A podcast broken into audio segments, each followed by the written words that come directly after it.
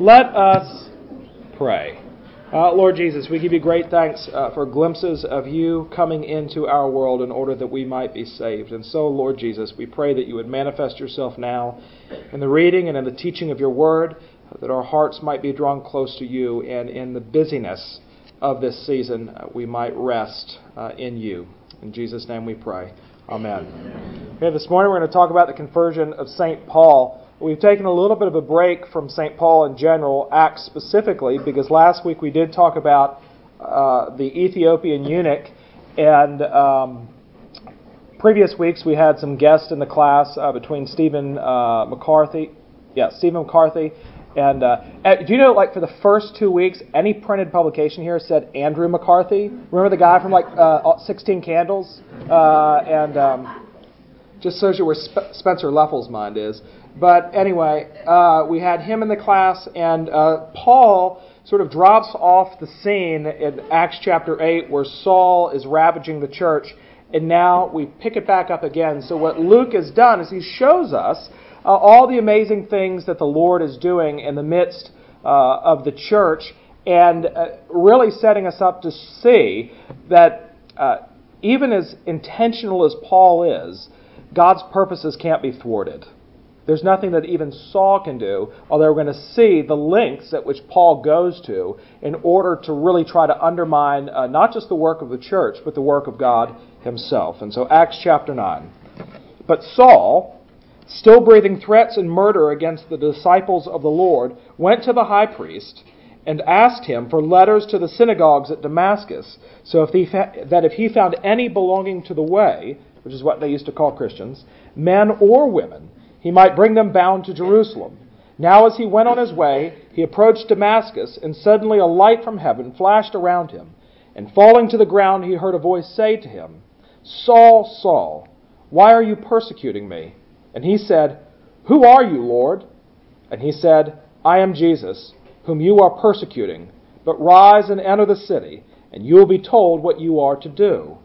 The men who were traveling with him stood speechless, hearing the voice, but seeing no one.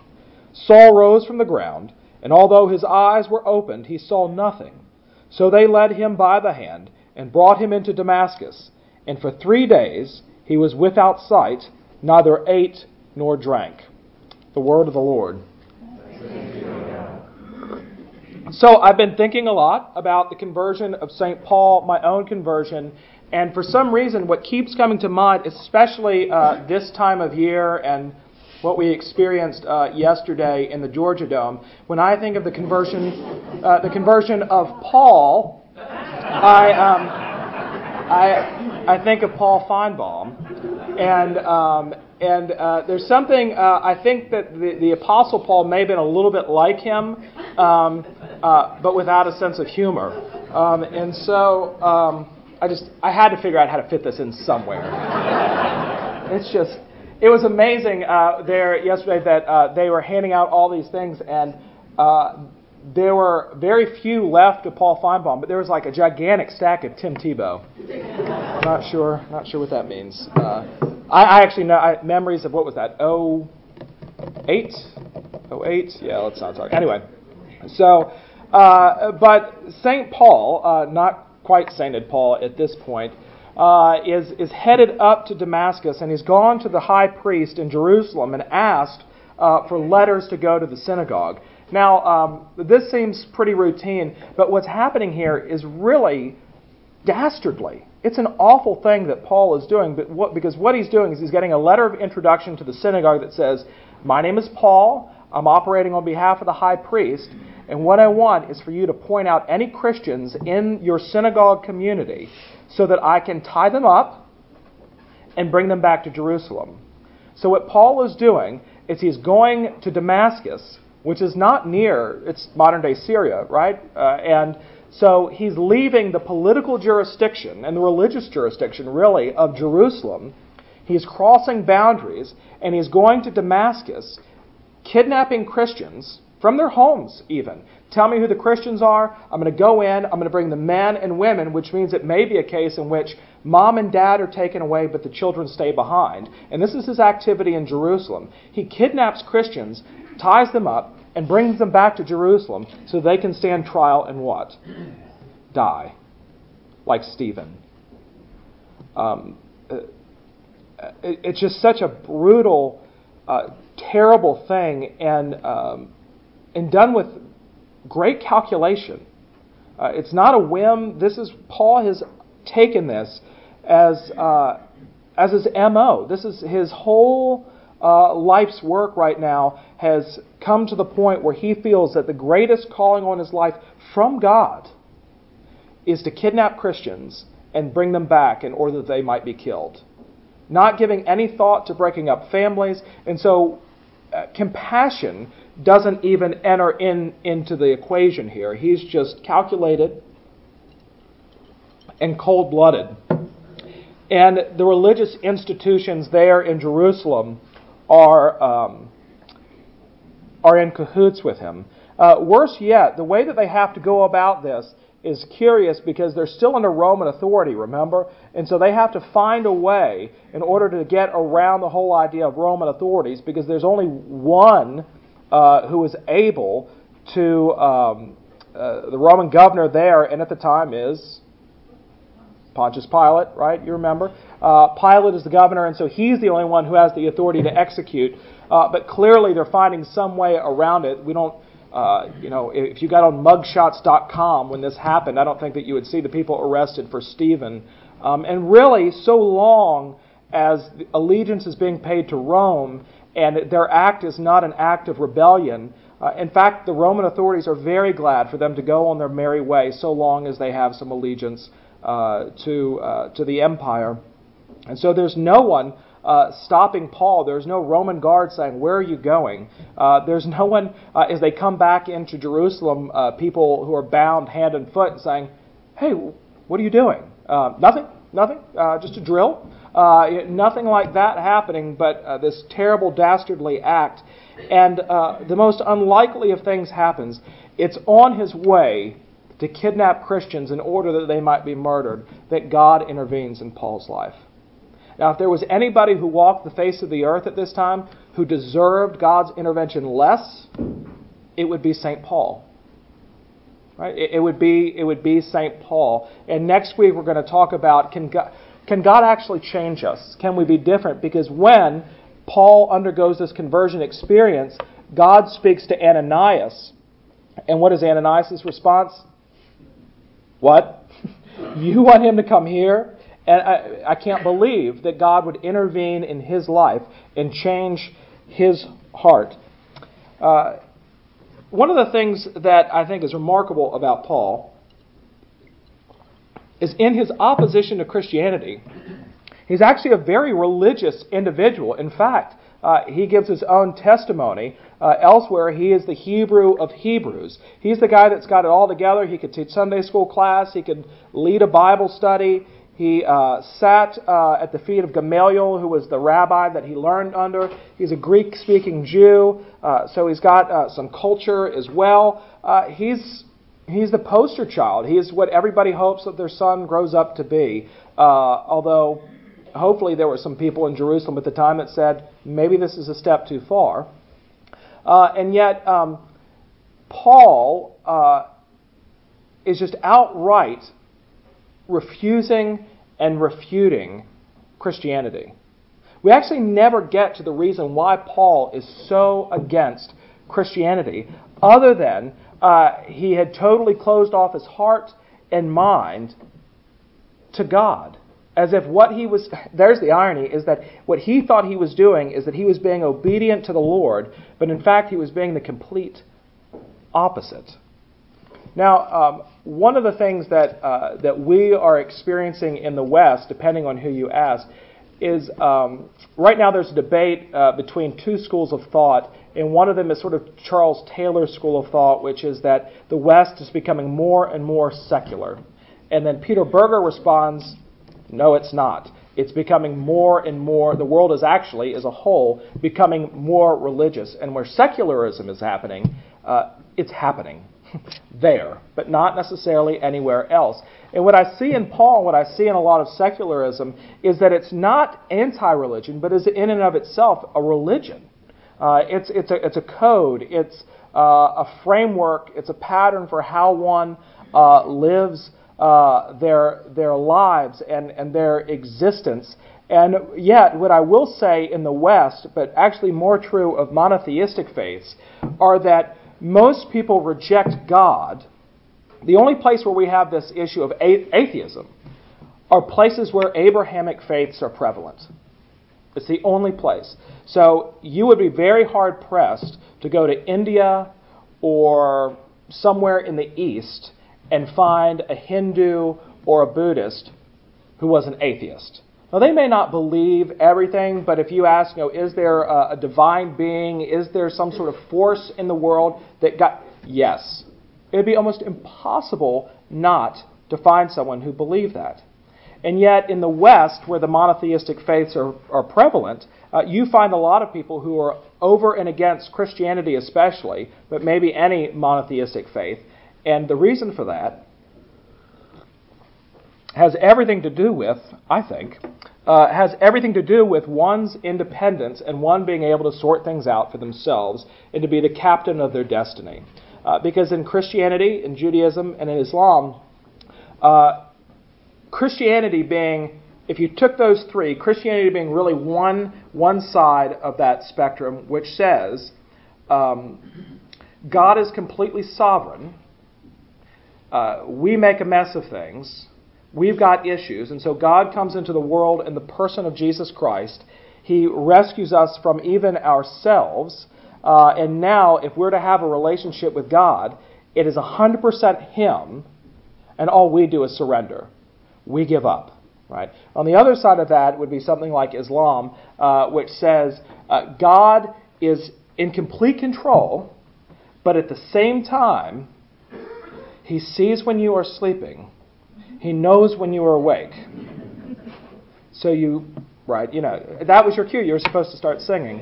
Um, uh, but but you uh, but you actually do have something to do with it. Your relationship with God is contingent upon your acts and your behavior and your own inherent righteousness. Where Christianity says no no no no no. Uh, any righteousness that we have is not inherent. It's been given to us. It's Jesus' righteousness, to use a big word, imputed, given to us as as a gift. And so now we share in the righteousness of God, even though we know that we're a mess, and yet that's how God sees us, and we're we are children of God. And there's security in that. You can be, you can be safe in that. You, you know that it's true. Uh, where with, with Islam, it's sort of, we'll see. Now, in Eastern religions, uh, you have the issue of uh, if good things are happening to you, it's because you've been very good. If bad things are happening to you, it's because you've been very bad. And so, if anything's going wrong, it's your fault. Don't blame God. Uh, it's, it's your problem. And so that gets in the whole idea of why reincarna- reincarnation and, and, things, uh, and things like that. Uh, so you actually are hard pressed to find any atheist in the East uh, because ultimately your faith has to be placed a whole lot more in yourself than, than any uh, higher, higher being. Now you're like, what, what does that have to do with anything? Well, I want to look at objections to Christianity and why people in the West uh, really are um, have such a hard time with it. And uh, a lot of times when I ask people, well, what do you think? Is that why, why would someone like Paul, uh, who comes from a monotheistic faith, or at least has been in that culture, like, you know, how could somebody from Alabama uh, be against Christianity? Now, inevitably, what happens, and I, am guilty of this too, is I begin to blurt out things that come to mind, uh, you know, like, uh, well, there are lots of things I could blurt out, but I won't. Uh, and a lot of that has to do with actually, have I experienced that firsthand?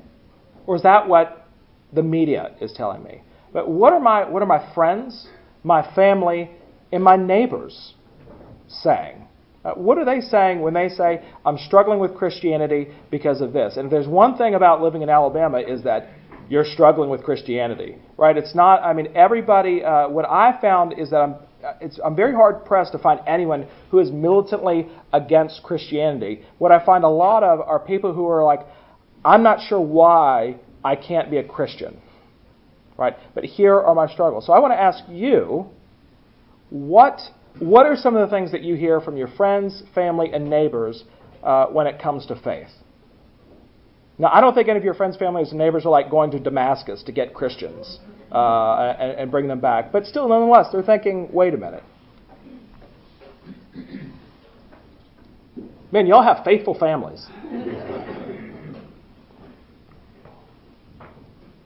Or maybe you. you. Just say it's your brother and use what you what your struggle is.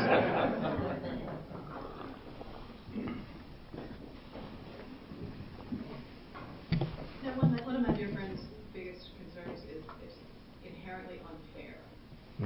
and he just can't reconcile that. What's unfair about it? What does he say is unfair? That, that, that our own merit doesn't play into it. Right. So he, he actually would, or she would like to be would like to be weighed according to merit. I want some credit for the good stuff uh, that, that, that I have that I've done. Okay. Um, let's unpack that. Yeah, that actually is not very far, far from St. Paul. All right, St. Paul spent a lot of time trying to build up merit in life and, and saying, you know, look at me. And he was a Pharisee, and at one point in John's gospel, there's this wonderful transition where Jesus stops talking to the Pharisees. Even though they ask him a question, he actually, for the first time ever, stops talking to them and talks to everybody else and says, listen to what they say, but don't do what they do. Listen to what they say, uh, but don't do what they do. And um, that's a good word uh, because, on the one hand, uh, should we do really good things for people? Yes. Uh, but one of the things that Christianity does do is that it brings us to a place where we were actually to sit down and write out all of our good deeds and our bad deeds. Um, were found lacking. And so in our communion prayer, that's why Cranmer wrote uh, in the 16th century, uh, Lord, that you would accept this, uh, not weighing our merits, but pardoning our offenses. I mean, growing and growing up, we're taught that. Like we get merit awards. I think the funniest thing we don't do it here, but we used to give awards in the church I grew up in for perfect attendance for Sunday school, and it just struck me like they should give that to the parents, probably not the kid. Like the kid is, you know, like that should be a parent award, not not a kid award. And they were always the worst kids. They're always very bad. Uh, and uh, uh, now now they're in uh, now they're in motorcycle gangs. So. Um, so, yeah, so uh, what Christianity does is it actually opens up, like Paul. Paul's a very good example of this. And he says, Thank God I'm not weighed according to our merit. But, like, that's, I mean, nobody likes to hear the message of, let's just talk about how bad you really are. And Christianity doesn't say you're as bad as you could possibly be. Uh, but what Christianity says is that you're inherently self interested. You're going to pick yourself over everybody else most of the time. And, um, and life's just really hard. I mean, most of the world thinks that if um, there's a wonderful, oh gosh, what's his name? Dan. I've quoted him a bunch of times. He did a TED video, and uh, he did this TED video, and he says that uh, he's he's from Israel, but he teaches social economics at Duke, and he wrote a book called Rationally Irrational and which is how he describes human beings. He said, Most of the world believes that human beings, if given all the information concerning uh, a, a problem, if they have all of their information right, they'll choose the right way 100% of the time. And of course, what we know is what? We don't, right? Otherwise, uh, we'd be in a whole lot better shape, right? If we just had all the information. If, if I mean, in fact, what we really see is that even confronted with all of the information and all of the pros and cons, for some reason we still do the wrong thing. And even in the littlest of ways, uh, uh, one of the things that happens, uh, well, not in my relationship, but I see this, is with a spouse where you can you walk into the house at night and you can feel the tension. You can feel it in the air. You can feel the, the barometer dropping. And, uh, and as you walk in, you know that, you know, like there's a child whimpering, not crying, but whimpering in the corner. And uh, there's food on the floor. Uh, there's a chalk outline somewhere. And, and you just, and, and you see your spouse who just has this look, of one of, uh, like very bad fear and rage coupled in one, like a like a deer cornered in, so with antlers, and uh, and so you walk in and um, you know, like, I need to be, I need to be compassionate and loving and non-judgmental in the situation. And as long as I don't say this, like, Did you pick up the dry cleaning? Right? Uh, as long as I don't say this, the storm will actually pass over. One little thing, just don't say it. And, this, and what do you do? right? Uh, you say it, and um, and uh, and and there there you go. So I mean, even confronted, even when you know, you know in your heart of hearts, like this is the right thing to do, you can't you can't do it. And even though every human being uh, that has walked the face of the earth ought to know that, uh, their anthropology is still too high. They still think, but maybe I could. Maybe with just a little bit of effort, uh, I, I, could be better. Uh, it's the whole idea of a New Year's resolution. I mean, I, I resolved already, you know, this year, I was like, you know, uh, I'm going to knock down, and this is not hard, I'm going to knock down my usual intake of 10 pumpkin pies between Thanksgiving and New Year's.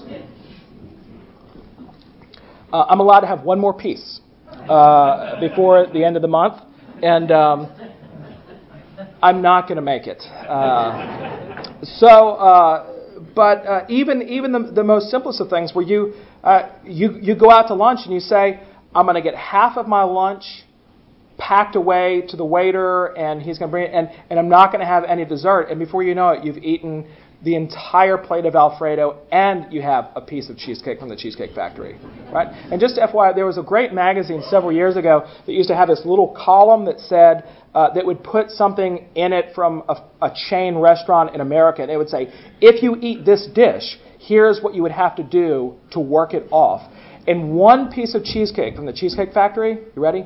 10 miles of cross country skiing.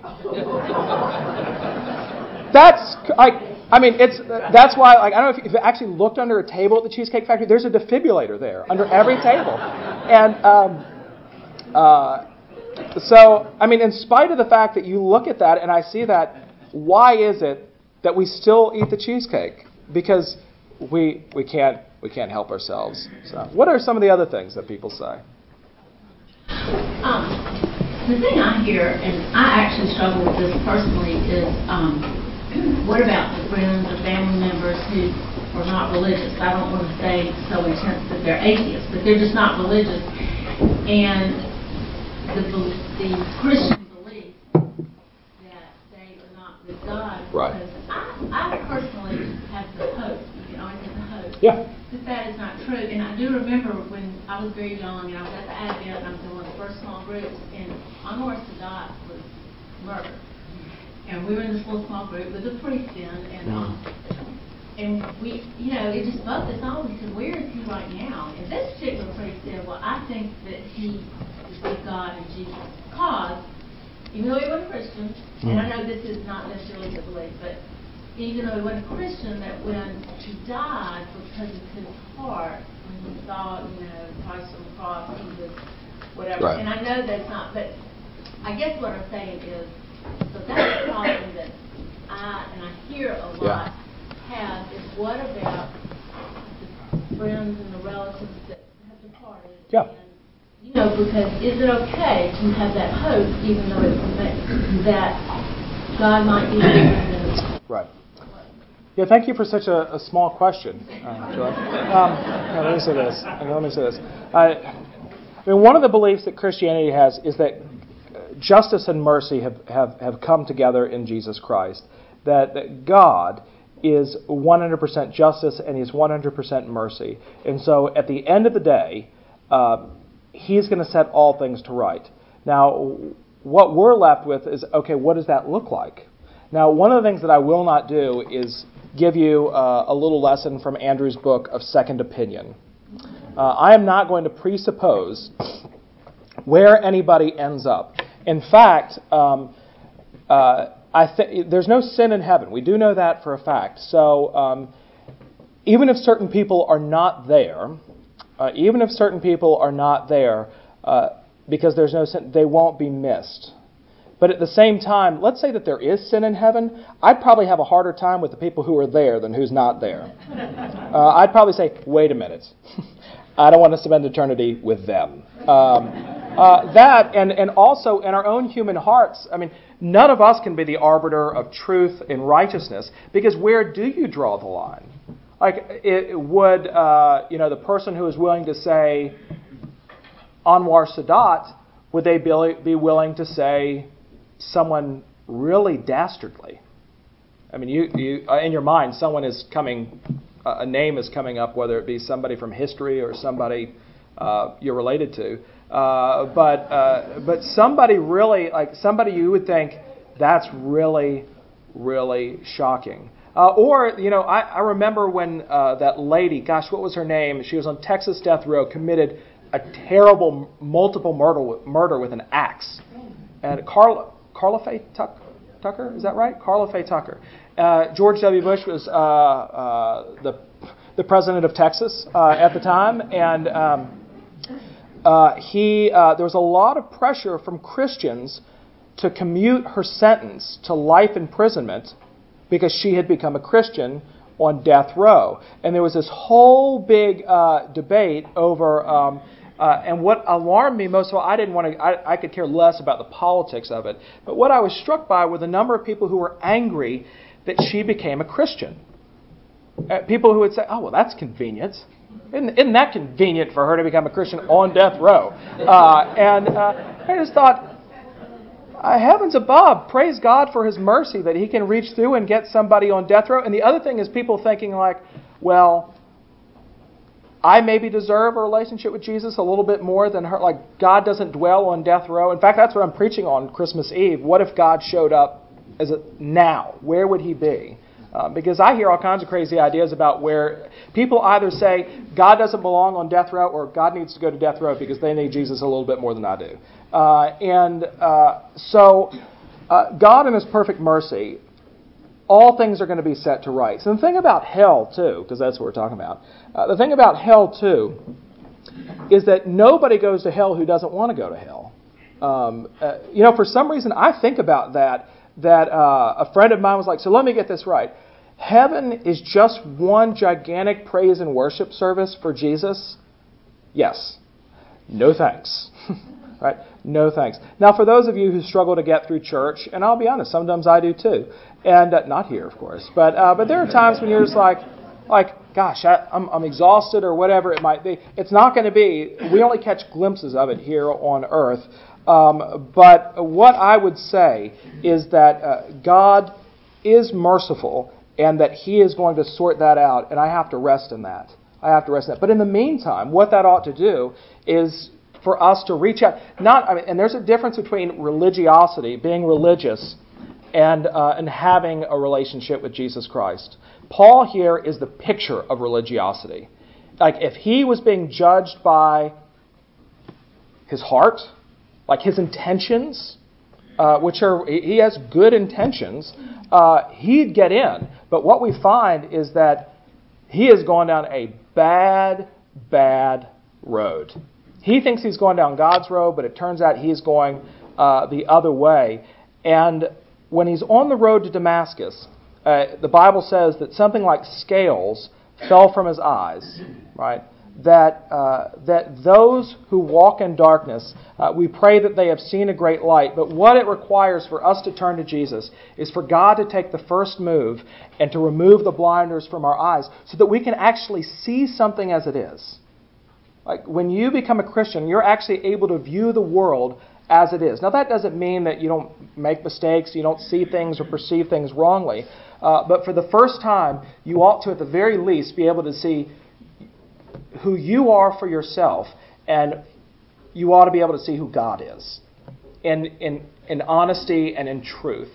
And, uh, and so, a lot of times, too, when I hear people talk about either judgment or the Bible or Jesus or God, they'll say something, and I'll ask, well, where is that in the Bible? Well, I don't know, but that's just, and it's, you know, something crazy where I'm just like, you know, that's, that's not true. Um, uh, but, but they have uh, some perceptions about things.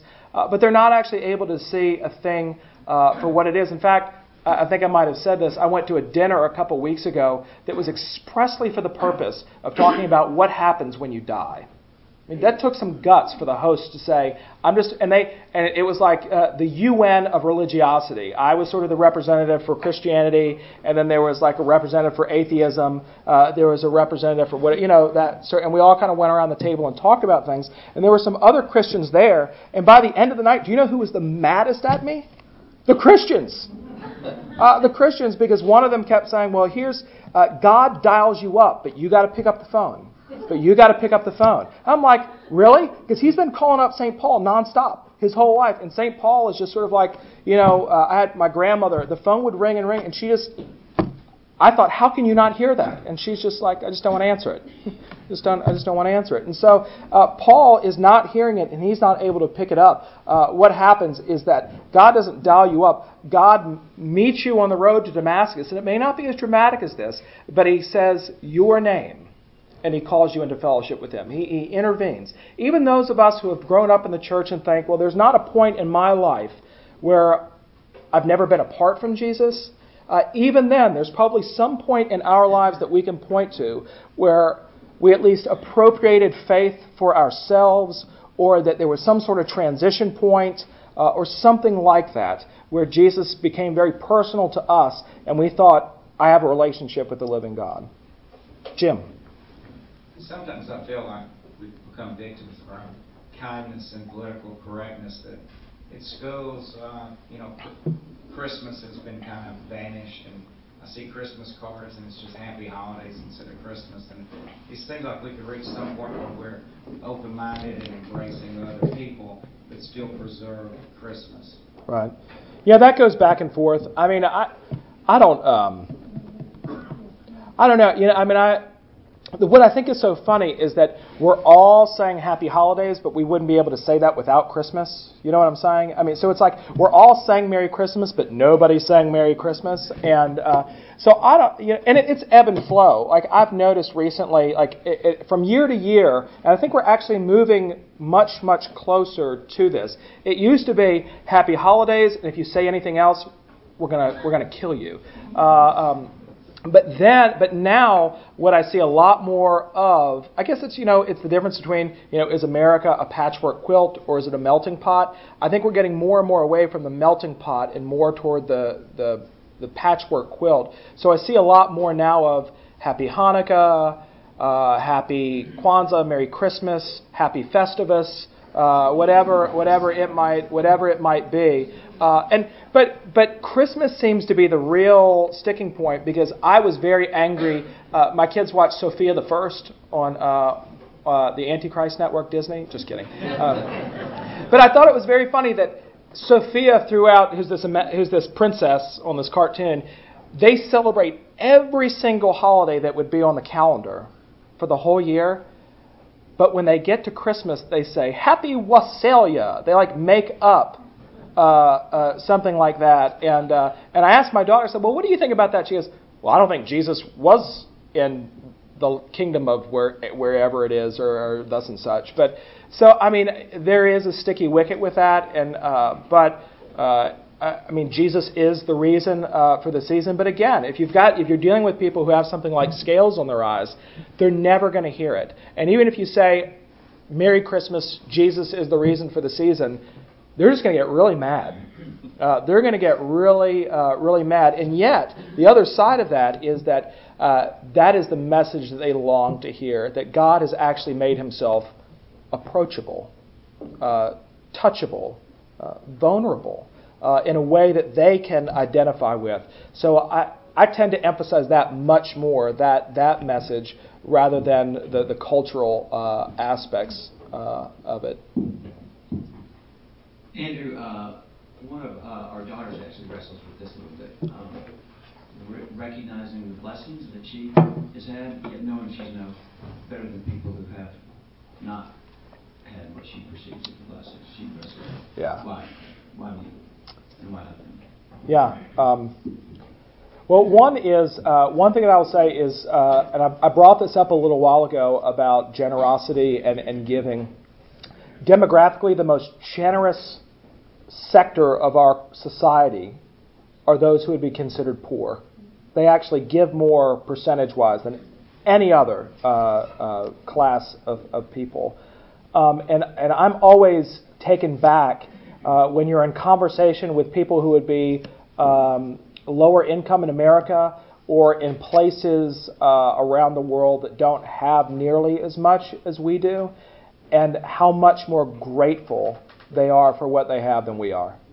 Uh, so I think it's really a matter of, of perspective. So I don't actually hear a lot of uh, I, I, don't hear a lot of um, of griping en masse from people who say, "Well, look at those people; they've got so much more." Because uh, I think actually it's an across the board problem. I wrote about it in my adventurer article. Is that our whole culture is much more prone uh, to uh, believe in scarcity rather than abundance. Uh, and even the poorest of the poor in America, if you have two or more taps in your home that produce water, you are in the top 30% of the most wealthy people in the world. Just alone by having two taps in your home. So, uh, so I think we, we pray for perspective, uh, but we also look at ways, I think, in which, one, we don't take for granted what we have. Uh, two, um, that God would uh, also give us, before we can do that, grateful hearts uh, but that we would also reach out uh, in generosity. I mentioned in announcements. It's so funny, like this time of year, everybody starts to think, well, now we ought to give canned goods and toys and things like that. But uh, there are hungry people in July, too. Uh, there are hungry people in July, too. Jim. I was wondering what you would say about when we come into contact with people that are anti Christian it seems to me one of our responses would be to pray for them constantly. And what is the impact of that? Absolutely. Uh, there are people who are praying for Paul. We know in Acts, and uh, and I mean dumbfounded that he would even become a Christian. So what I would say is even the most antagonistic person who you never thought in a million years would become a Christian are never nearly as bad as St. Paul in, in worldly terms. Uh, so know that God's arm is never too short to save. That he, he's he's able to save um, anybody. He's able to save anybody. Uh, and also, just when it thinks like you, when you think you're not making any headway, you realize that God can actually intervene uh, in their lives. Uh, intervene in their lives. And I think what I try to do is one of the things I do when people say, "Well, your lives may be the only Bible that somebody reads." Well, Lord have mercy, because they're not going to believe anything. Um, and so, uh, but if your life, the Christian witness is that what your life exhibits is uh, vulnerability, mercy, love, and grace. That they say, gosh, here's a person who's just like me, and yet they have this confidence in life, and yet they love people who are really hard to love, and they're loving me, even though I'm a bad friend and a little bit of jerk because this whole Christianity thing. Uh, and that I'm ever putting before them what Christianity is all about. Sometimes they want to get stuck on these side issues like, uh, well, what happens when you know? Uh, well, what about what about this? part? what about Anwar Sadat? What about this? What about that? I'm like, is this waking you up in the middle of the night? I mean, what, I mean, it may, and if it is, you talk about it. But at the same time, when God gets a hold of your life, He begins to sort that out. Like that's that's a down the road issue. And so, but when the initial connection point is that here is a God who loved you so much that He would come into the world and He would die for you and was raised from the dead for you. Now, what does that mean? That has real implications for your life. So, a lot of it is changing the perspective. A lot of people think that. Um, you know, Jesus is like the mean dean, and, and the church is the spiritual arm of the sheriff's department, and, and that, that it, it's sort of a Santa Claus mentality about God, uh, rather than um, here is a living, uh, personal God who has come for you. And, uh, and that's, that's the message. Uh, and you see that in Jesus' conversations and interactions with people. Uh, we talked about, I think, Zacchaeus. When he called Zacchaeus down out of the tree, he didn't say, Okay, Zacchaeus, now we got to talk about all the people you've ripped off in your life. He didn't bring it up once. But at the end of interacting with Jesus, he decided to do what? Not just pay everybody back, but pay everybody back and some. And some. Why? Because Jesus told him to? Because Jesus had changed his heart. Right? So it requires a heart change, and then you see your life change. Well, that's it. All right, so we'll uh, next next week we're going to continue with Saul Saul's conversion to Paul, and, uh, and we're going to ask about is change really possible? Is change really possible as a Christian? Last thing. Is anybody going downstairs to get their kids? Anne Marie, are you going downstairs? Would you do me a huge favor and take my two children upstairs? I'll give you an extra wafer next Sunday. God bless you. Is that okay with you, Will? Thank you so much. Go forth in the name of Christ. Thanks be to God.